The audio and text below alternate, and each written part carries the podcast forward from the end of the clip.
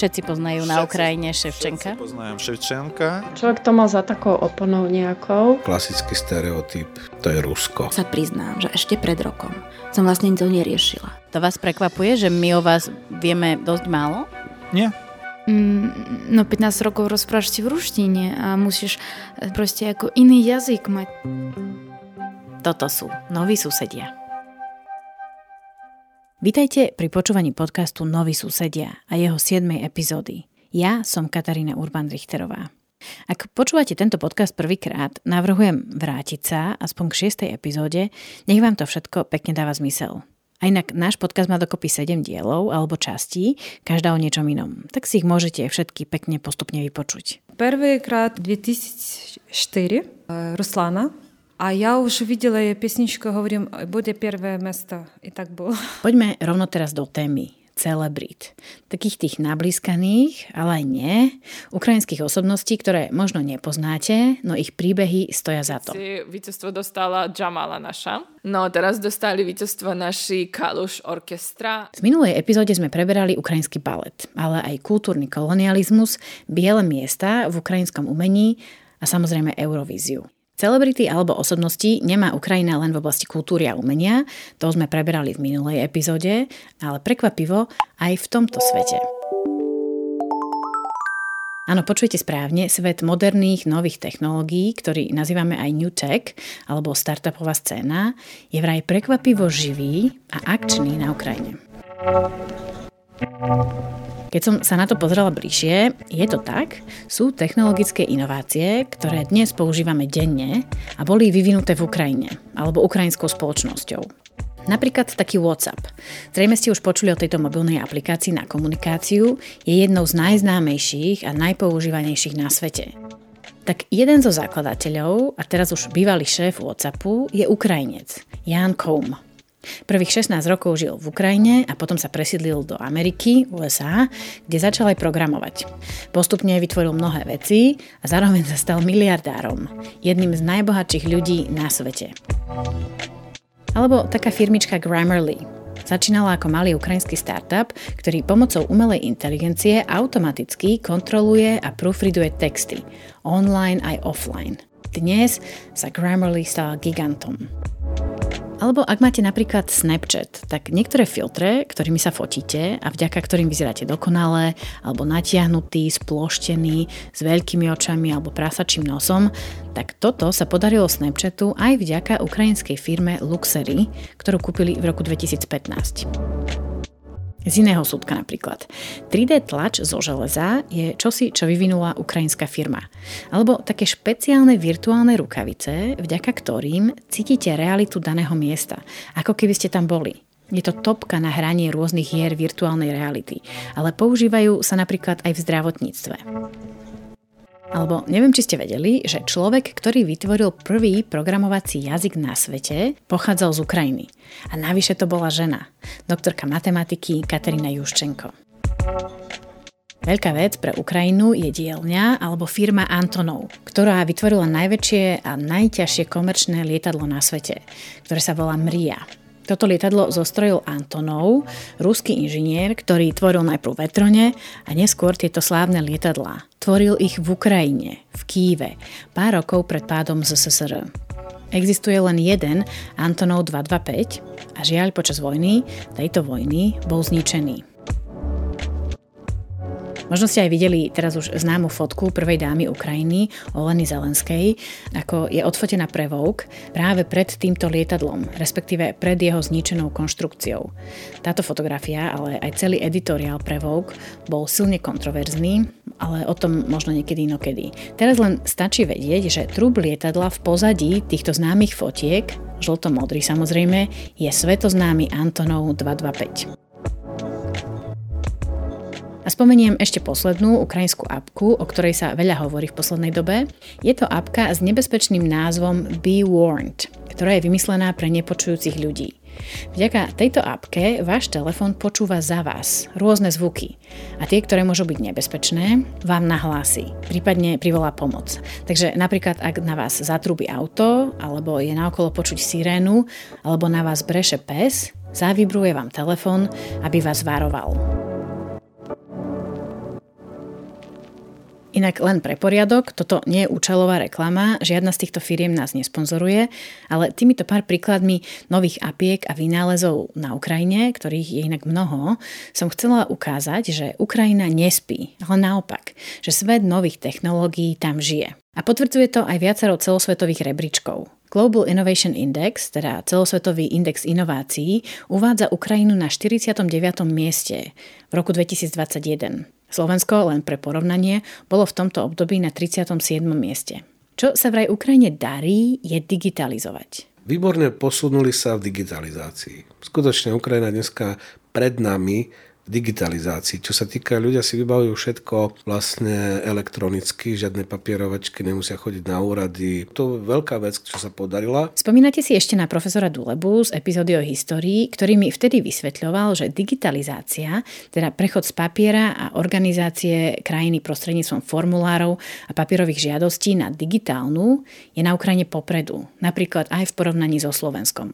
V Ukrajine dnes vydávajú digitálne pasy, ale aj vodičáky. Ako to vyzerá v praxi a ako dnes vyzerá New Tech sektor v Ukrajine, sa spýtam týchto dvoch žien. My name is Olga, and I really... Olga Šebanová je Ukrajinka, ktorá žije na Slovensku už šesť rokov.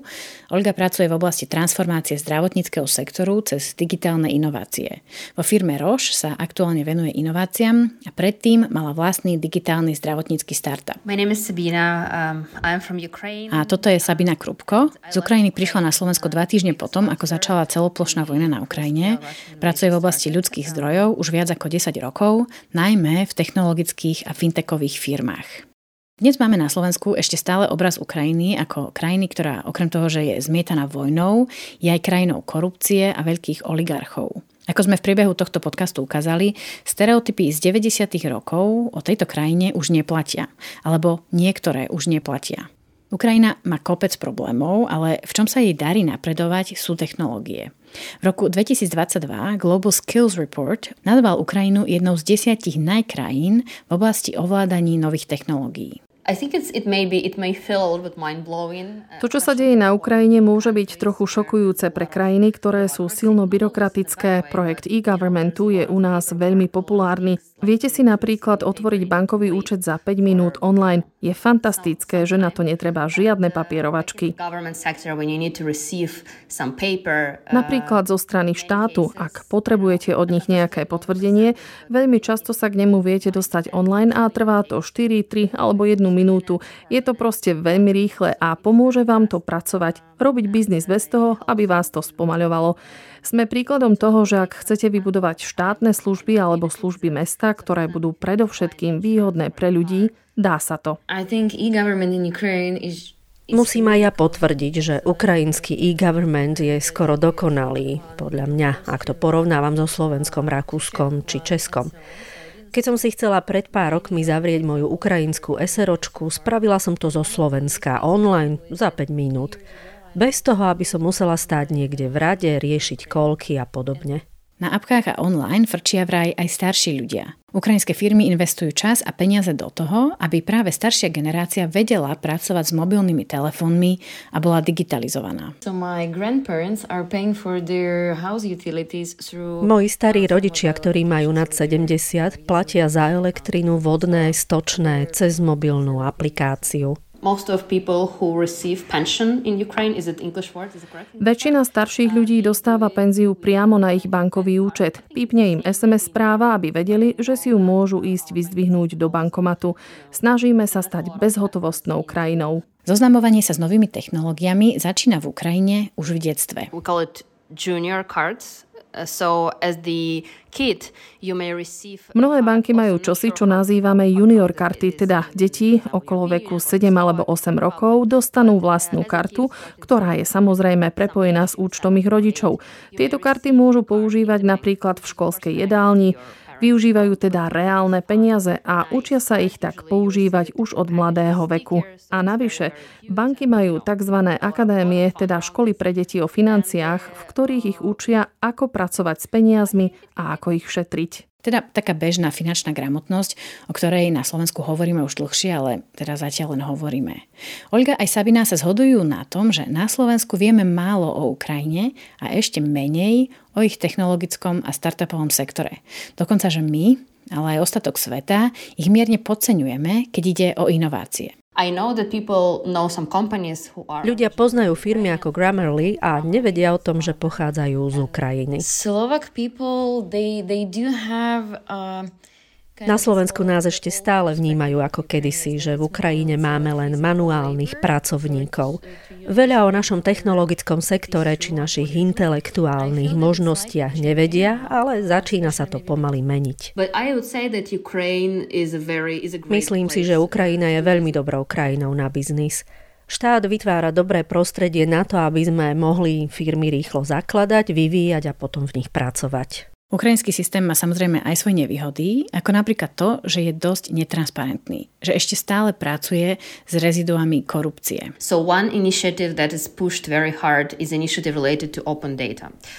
Ukrajina teraz pracuje na tzv. Open Data Initiative, teda aby boli dáta dostupné. Ak si dnes napríklad kupujete dom a chcete vedieť viac o jeho splátkach a finančnej histórii, viete sa k tomu ľahko dostať. Je tu snaha byť čo najotvorenejší s dátami, pretože to potom obmedzuje priestor na korupciu. Obidve Olga aj Sabina znejú, aj vyzerajú zapálene pre nové technológie a rýchle, efektívne riešenia problémov a rôznych situácií. Nielen oni, ale aj iní odborníci vnímajú ukrajinskú digitalizáciu, pripravenosť na kyberohrozenie, ale aj akčný startupový sektor ako veľkú výhodu v aktuálne prebiehajúcej vojne. Myslím si, že v Ukrajine sme naučení na neistotu, na politickú nestabilitu, ako aj na to, že miera pokoj nám nikdy nezaručí. Myslím si, že to je dôvod, prečo máme na Ukrajine tak veľa inovácií. Keď totiž nemáte istoty, musíte vymýšľať nové, inovatívne veci, ako ísť ďalej. Nečakáme, že to za nás vyrieši niekto iný. Sabina mi opisuje, ako vznikla dnes extrémne známa ukrajinská apka. Vstávate ráno v krásnom byte v Kieve, vedľa vás vaša mačka a počujete explózie, bomby a sirény.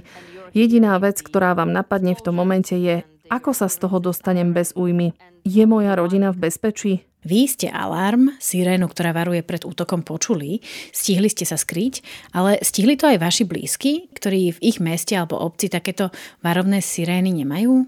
Boli akurát vtedy na čete alebo telegrame ministerstva obrany, krajskej štátnej správy alebo nejakého média, aby videli varovanie? Stihli sa oni ochrániť? Toto vám ide hlavou ráno, keď sa budíte. Na druhej strane viete, že máte firmu, šikovných kolegov a rozmýšľate teda nad tým, ako tento problém vyriešiť. To už hovorím konkrétne o prípade vývojárov bezpečnostnej firmy Ajax. Ich vývojárske hlavičky sa nad tým zamýšľali a za tri dní to vyriešili. Pre štyridsaťtri miliónovú Ukrajinu ozaj za tri dní, teda už na štvrtý deň vojny, vytvorili aplikáciu, ktorá vás upozorní každý krát, keď sa v určitej oblasti, ktorú si navolíte, spustí alarmová siréna, ktorá varuje pred útokom alebo bombou a je signálom pre vás, že máte ísť do úkrytu. Navyše táto apka funguje aj offline, takže ak aj nemáte internet, aplikácia na vás nezabudne a upozornenie príde. Veľmi ma to vie rozcitlivieť. Táto apka dodnes slúži miliónom ľudí, ktorí sa boja o svoje rodiny. A zároveň je to veľká vec pre sektor nových technológií. Aj kvôli takýmto prácam som pyšná na to, že som jeho súčasťou. Debatu ukončujeme mojou obľúbenou témou, rovnoprávnosťou medzi mužmi a ženami v biznise v Ukrajine. Všetko je ako u nás, sklenené stropy, rozdiely v odmeňovaní, je ešte stále čo opravovať. Um, I think in New Tech it's, it's much better. V New Tech sektore je to iné. Rozdiely medzi mužmi a ženami tu vnímajú trochu inak, no stále je to téma, ktorú treba riešiť. V iných profesijných oblastiach sú rozdiely medzi mužmi a ženami citeľné. Diskriminácia je stále prítomná. Muži nechápu, keď hovoríme o diskriminácii žien, lebo to vnímajú tak, že všetko je OK, že je to v norme. Tak toľko Olga Šebanová a Sabina Krupko v debate o New Tech sektore a digitalizácii. Inak super, že to dnes tak vyšlo, že práve o tejto téme sme hovorili so ženami. Snáď časom nebudeme musieť na takúto vec ani upozorňovať.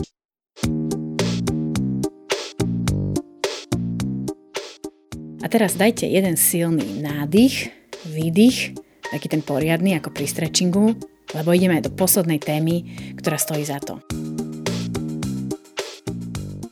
Pamätáte si, ako sme ešte v prvej epizóde hovorili o tom, čo by sme mali vedieť alebo zistiť o niekom, o nejakom národe, aby sme sa vedeli trochu zblížiť alebo si len tak nezáväzne pokecať, ale aj pochopiť daných ľudí. Nám na tureckom bazáre v Istanbule dávali obchodníci zľavu podľa toho, ktorému týmu fandili a ktorých hráčov zo Slovenska sme proste povedali, že tam hrajú. Hovorila som vtedy s novinárkou a sociologičkou Zuzanou Botikovou. A ona medzi vecami, o ktorých určite mám vraj hovoriť, pridala aj šport. Ja ako neveľký fanúšik sledovania športu som to hodila za hlavu, ale čím viac o Ukrajine zistujem, tým jasnejšie je, že šport nemôžeme vynechať. Prečo je šport vôbec taký populárny a čím dokáže ľudí spájať? V tom športe nič neschováš. To je vlastne niečo tak priame, tak jasné a že to nie sú herci, že tam o niečo ide, aj keď je to banálne, o čo ide.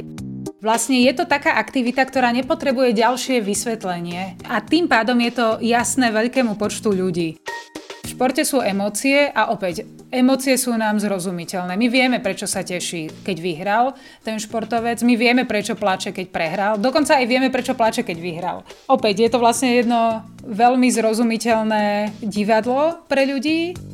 A ešte je tam teda dôležitá, že sa do toho pretavuje tá identita. A to ja veľmi rada zvyknem citovať ďalšieho historika a teoretika nacionalizmu je Erika Hobsbawma, že nič nedokáže skonkretizovať národ miliónov ako jedenásť mužov s menami na svojich chrbtoch. A teda ten národ sa zhmotní do konkrétneho tímu. Uh-huh. Takže my sa v nich vidíme de facto a cez nich sa chceme aj píšiť voči ostatným. Áno, najmä keď vyhrajú. Keď nevyhrajú, tak už nie sú my, sú to oni. Sú to oni, ktorí sa nesnažili, sú to oni, ktorí poberajú štátne dotácie a nie sú z toho výsledky. Zuzana ešte doplňa, že v športe vlastne o nič nejde, teda okrem peňazí, sponzorských vzťahov a kontraktov, ale že dnes, v prípade Ukrajiny, ide v športe oveľa. A tak dajte mi ešte pár minút a poďme sa rýchlo pozrieť na ukrajinský šport. Tentokrát si všetko naštudovala, zistila a objavila najväčšia športiačka, ako poznám, moja kolegyňa Oksana Ferancová. Úprimne, len tak z hlavy. Čo viete o ukrajinskom športe? Koho poznáte? Ja sa priznám, že jediné dve mená, ktoré mi naskočili, bol boxer Kličko a potom Sergej alebo Sergej Bubka. Za čias Sovietskeho zväzu bol na vrchole jeho kariéry. Spomínate si na neho? Bol fenomén za svojho života. V skoku o žrdi niekto, ak dosiahne šesť titulov majstra sveta, je olympijský víťaz, je majster Európy. Toľkokrát, myslím, že tridsaťpäťkrát zlepšil svetový rekord. Tak to je úžasný športovec. A toto už vysvetľuje Stanislav Dudka, športový komentátor, ktorého dnes poznáte z komentovania Slovenskej hokejovej ligy, no v minulosti komentoval aj iné veľké podujatia, olympiády, ale aj skok o žrdi, keď na Slovensko prišiel Sergej Bubka.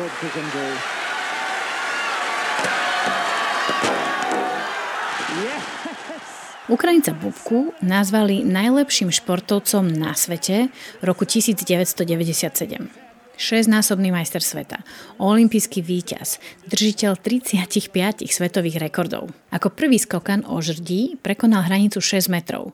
Držal halový svetový rekord v skoku o žrdi, ale aj ten pod holým nebom. Jeho rekord, šesť metrov štrnásť centimetrov pod holým nebom, nebol pokorený celých dvadsaťšesť rokov. Trenér tvrdil, že má ideálnu postavu pre skok o žrdi, že je malý a má krátky krk. Ja neviem, čo to znamená, ale pre toho jeho ohybnosť to bolo akože tá postava ideálna. To už hovorí Imrich Ozorák, bývalý šprinter a organizátor mnohých atletických podujatí. Sergej Bubka stále patrí v Ukrajine medzi najpopulárnejších športovcov, aj keď už vyše dve dekady nepreteká. Pred skoro štyridsiatimi rokmi, v čase najväčšieho rozmachu jeho kariéry, keď už mal za sebou jeden svetový rekord, prišiel Sergej Bubka aj do Bratislavy, kde sa k nemu správali ako ku kráľovi. Sergejovi veľmi vyhovalo, že býval sto metrov od štadióna a on ráno sa zobudil, pozrel von, ako fúka vietor a buď išiel na štadión, alebo povedal, teraz nie.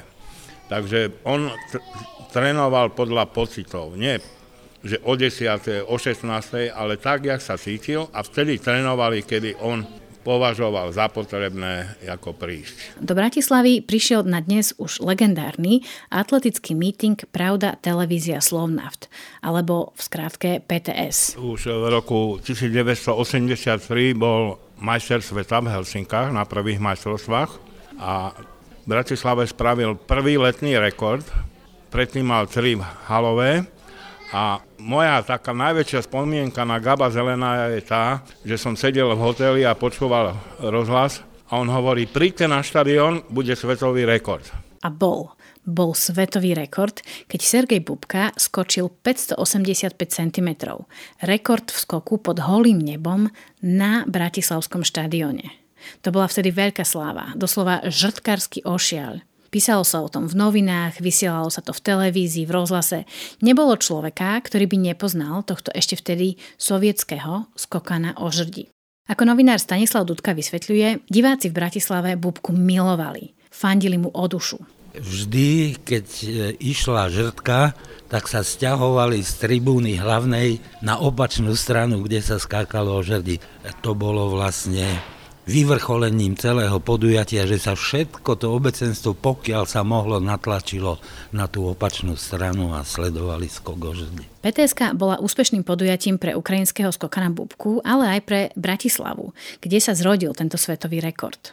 O pár rokov neskôr sa Bubka vrátil do Bratislavy a bol ešte úspešnejší. To už bolo o dvadsať centimetrov viac, šesťstopäť centimetrov. To bola nepredstaviteľná výška vtedy. Ja som si myslel, že to je vtedy vrchol. Nakoniec posledný Bubkov svetový rekord pod holým nebom meral šesť metrov štrnásť a dosiahol ho o šesť rokov neskôr, aj keď to už nebolo v Bratislave. Slovensko a Bratislava mali u Bubku špeciálne miesto. Rád sa sem vracal a dokonca povedal, že na Bratislavu sa nedá zabudnúť. Vraj to boli fantastické mítingy. Areál na Pasienkoch je jedným z tých, na ktoré do smrti nezabudnú. Sergej Bubka je ozaj legendou, nielen ukrajinskou, ale svetovou. Pretekal v skoku o žrdi viac ako dvadsať rokov, čo je nečakane dlhý športový život, najmä na atleta. Keď odchádzal do športového dôchodku, bolo to dojemné. päťtisíc divákov sa tlačilo v športovom paláci v Donecku, aby ho posledný krát uvideli. Medzi nimi aj slávny futbalista Andriy Ševčenko, ktorý mu pri rozlúčke poslal video odkaz. Povedal v ňom: Bubka pre mňa bol a stále je skutočným vzorom ukrajinského športu, skutočným športovým géniom. We try to to give them hope. We try to give them belief and we, and we know we päťdesiatnik Bubka dnes už nepreteká, ale športu sa ešte stále venuje. Dnes v čase celoplošnej vojny zabezpečuje pomoc pre ukrajinských športovcov. Hneď v prvé dni po invázii Bubka a prezident Medzinárodného olympijského výboru vytvorili fond na podporu ukrajinských športovcov, aby aj v čase vojny mohli naďalej trénovať a súťažiť či už doma v Ukrajine alebo v zahraničí. Vysvetľuje športový reportér Leonid Veselkov z Kyjeva. Do zahraničia od začiatku invázie odišlo aj vďaka tomuto fondu tritisíc ukrajinských športovcov a trénerov. Sú rozmiestnení v rôznych krajinách sveta. OK, to je športová minulosť, inak celkom pekné prepojenie Slovenska a Ukrajiny vtedy, ale Sergeja Bubku sme poznali ozaj asi všetci. Ak by som sa vás ale spýtala na niekoho zo súčasnosti, aký športovec alebo športovkyňa vám napadne? Yeah, I'm very happy uh, that I won today. I didn't play my best, but I was fighting and trying to, to find my game. And in the end, I think uh, it was it was getting better and better. And uh, I'm I'm really happy that I won. Poznáte tento hlas?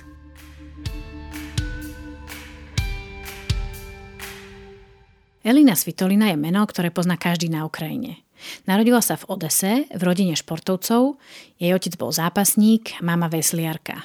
Elina od útleho detstva trávila s rodičmi veľa času na kurtoch kvôli jej o deväť rokov staršiemu bratovi, ktorý tam trénoval. Kým musela nekonečne dlho čakať na koniec tréningu, hrávala sa s tenisovými loptičkami.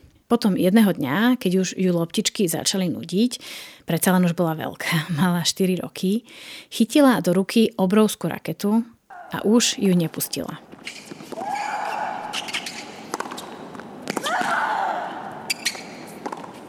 V trinástich rokoch si Elinu a jej oduševnenú hru všimol charkivský biznismen a stal sa jej sponzorom. Rodina sa kvôli Elininej tenisovej kariére presťahovala z Odesy do Charkiva. A začalo sa jej dariť. Brutál dariť, ešte ako tínedžerke.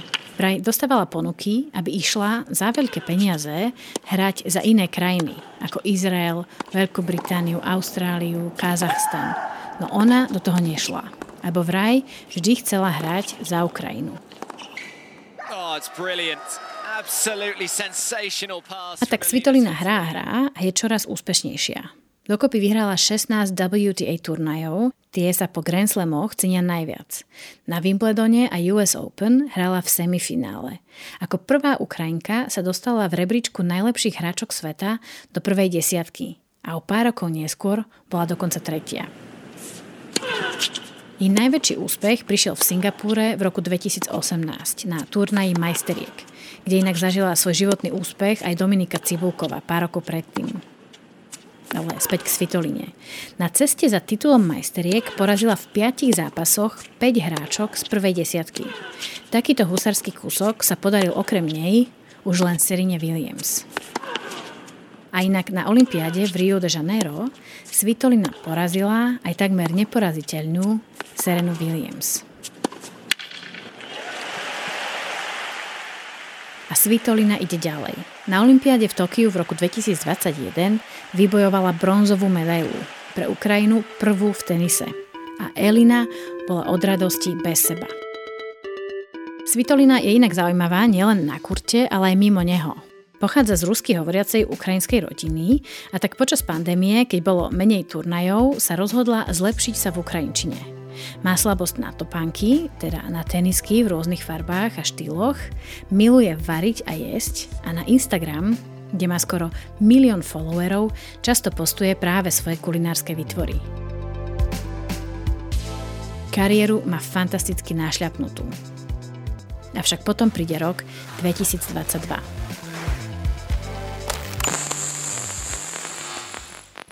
V októbri sa jej narodí dcéra.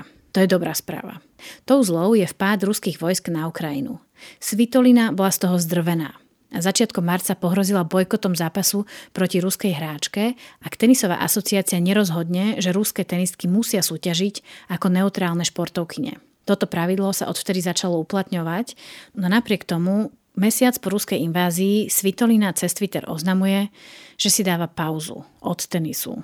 Nielen pre zranenie, ale aj kvôli neznesiteľnej bolesti po invázii Ruska na jej rodnú krajinu. Elinu Svitolinu dnes na tenisovom kurte nenájdete, ale aktívna je veľmi.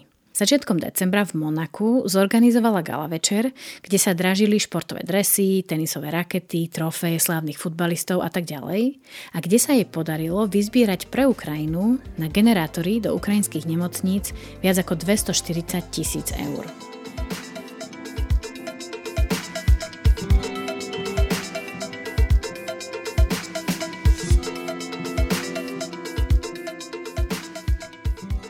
Звичайно, футбол на першому місці, але такі види спорту, як бокс, теніс. На prvom mieste je u nás futbal, nasleduje box, tenis, zapasenie a teraz, keďže máme ešte zimnú sezónu, ľudia najviac sledujú freestyle a biatlón. To už nám vysvetľuje športový novinár Leonid Veselkov z Kyjeva. Hovorili sme s ním online v decembri, keď ruská armáda dennodenne ničila energetickú infraštruktúru v Ukrajine. Samého ránku bolo dosť hučno. Ako nám vysvetľuje, v Kyjeve je od rána veľmi hlučno. Sú problémy s dopravou, metro nefunguje, ale vraj ľudia chápu, že musia vydržať. Keby sme mali svetlo, hovorí nám, myslím si, že by tento rozhovor bol trošku príjemnejší. Leonid Veselkov, inak extrémne veselý, bol na začiatku nášho rozhovoru bez svetla, s baterkou v ruke. Po pol hodine elektrina naskočila. V redakcii sa rozsvietilo a uvideli sme vysmiatého Leonida. To len tak na vysvetlenie okolností, ako vznikal tento rozhovor. Aj takto sa žije na Ukrajine. Leonid v súčasnosti stále pracuje ako reportér, ale je aj dobrovoľníkom, ako väčšina Ukrajincov. Na náš rozhovor sa obliekol tematicky do olympijskej mikiny ukrajinskej delegácie. Ale вже коли я перебував в Пекіні і я спілкувався з американськими колегами. Minulý rok som bol vo februári na olympijských hrách v Pekingu a moji zahraniční kolegovia z ú es á, Lotyšska či Japonska, nik z nich sa so mnou nerozprával o športových výkonoch, ale o medzinárodnej situácii, o hrozbe vypuknutia vojny. Všetci sa ma pýtali, či sa na vojnu pripravujeme. Vtedy mi bolo veľmi ťažko, intenzívne som tú neistotu prežíval.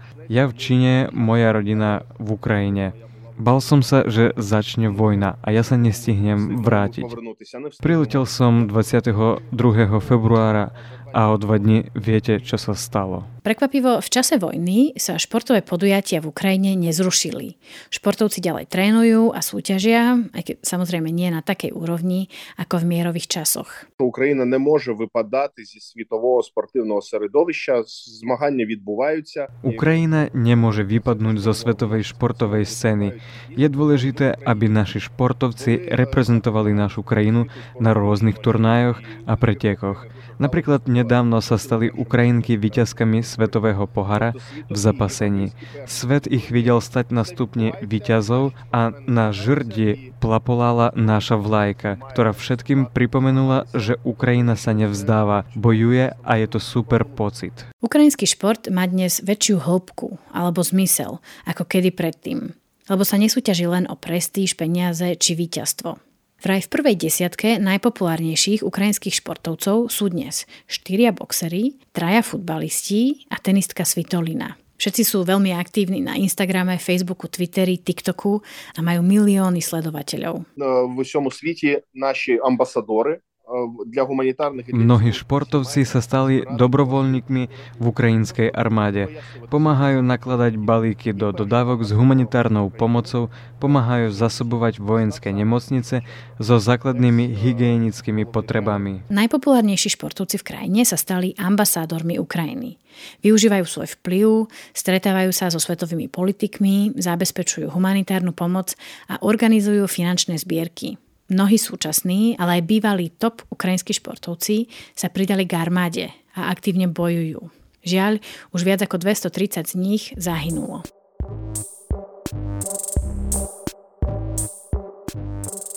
Jedným z najznámejších ukrajinských športovcov, ak nie úplne najznámejší, ktorý využíva svoje meno, postavenie a úspech pre Ukrajinu, je muž, ktorého ozaj nechcete stretnúť v tmavej uličke.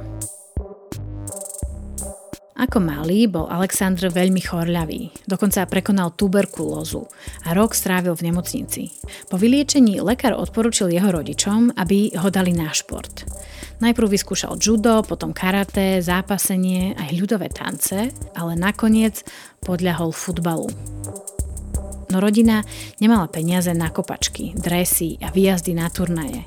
A tak pätnásťročný Oleksandr prešiel na box. Spočiatku ho ani nechceli prijať do miestneho klubu. Nakoniec ho však pustili na tréning a on dostal poriadnu nakladačku. Nevzdal sa ale a začal tvrdo trénovať. Celé hodiny cibril údery. A víťazstvá pomaly prichádzali. Oleksandr, ktorý sa nedávno premenoval na ukrajinskú verziu tohto mena, teda Oleksandr, je ľahko spoznateľný. Má obrovské svalnaté telo a nespočetne veľa tetovaní. Na fotkách ho väčšinou vidíte s opaskom šampióna v ťažkej a super ťažkej váhe. On si vraj najviac cení olympijské zlato z Londýna. V boxerských kruhoch, ale aj novinári ho nazývajú mačka alebo kocúr.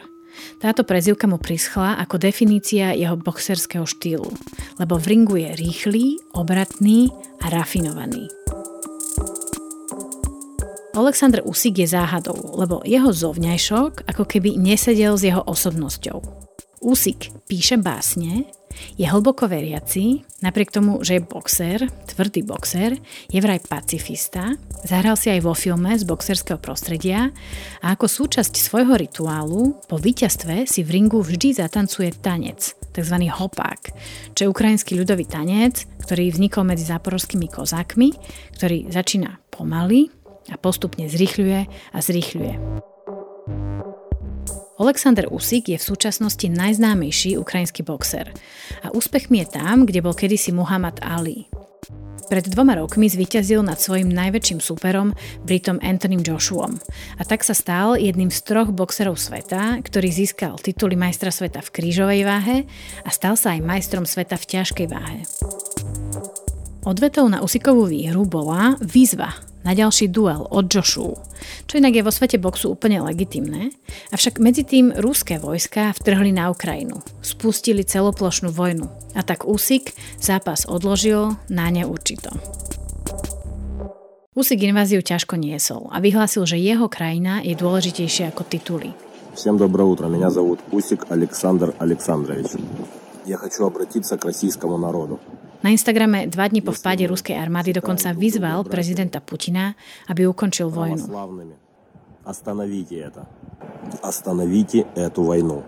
A o niekoľko dní neskôr sa rozhodol box nechať plávať úplne a začal bojovať v územnej obrane Ukrajiny. Vraj až od vyslúžilých boxerov Vitalia a Vladimíra Klíčka si nechal Usik vysvetliť, že pre Ukrajinu vie spraviť oveľa viac v ringu, ak bude šíriť jej meno a informácie o nej cez svoj šport. A tak začal Usik naplno trénovať na odvetný zápas s Joshuom.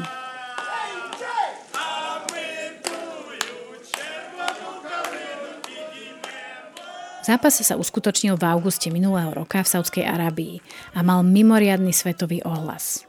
Pred zápasom predstúpil Usik v kozáckom oblečení pred médiá a zaspieval národnú pieseň Červená kalina, o ktorej sme už hovorili.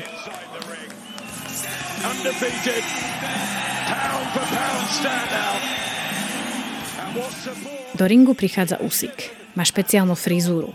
Vyholená hlava s úzkým zapleteným copom, ktorý mu padá na čelo. Je to odkaz na kozákov.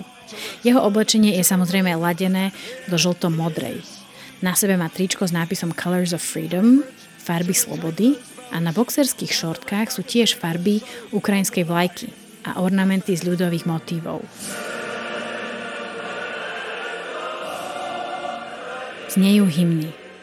Tú ukrajinskú Usik odhodlane spieva s rukou na srdci a začína takmer hodinový, najsledovanejší duel roku dvetisícdvadsaťdva.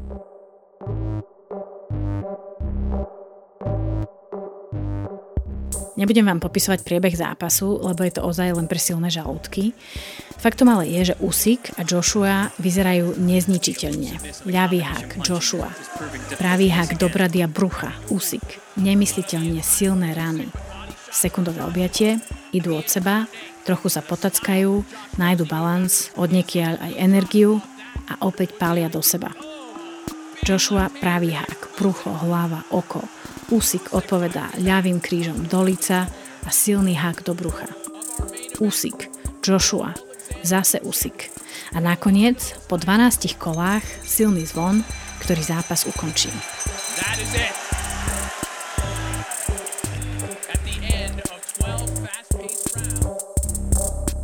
Pred vyhlásením víťaza Usik spoločne s Joshuom zdvíhajú nad hlavy ukrajinskú vlajku.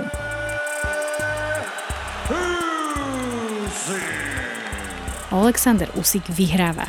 Obhájil svoj titul majstra sveta v ťažkej váhe. Pri ohlásení výsledkov je dojatý.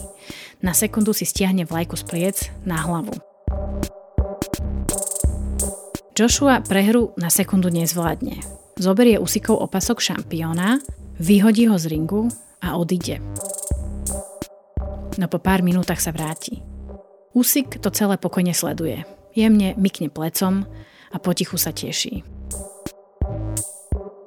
Usik odchádza z ringu za zvuku piesne Bratia, nedáme svoju krajinu nikomu, radšej v boji zhynieme. A zostáva majstrom sveta v ťažkej váhe.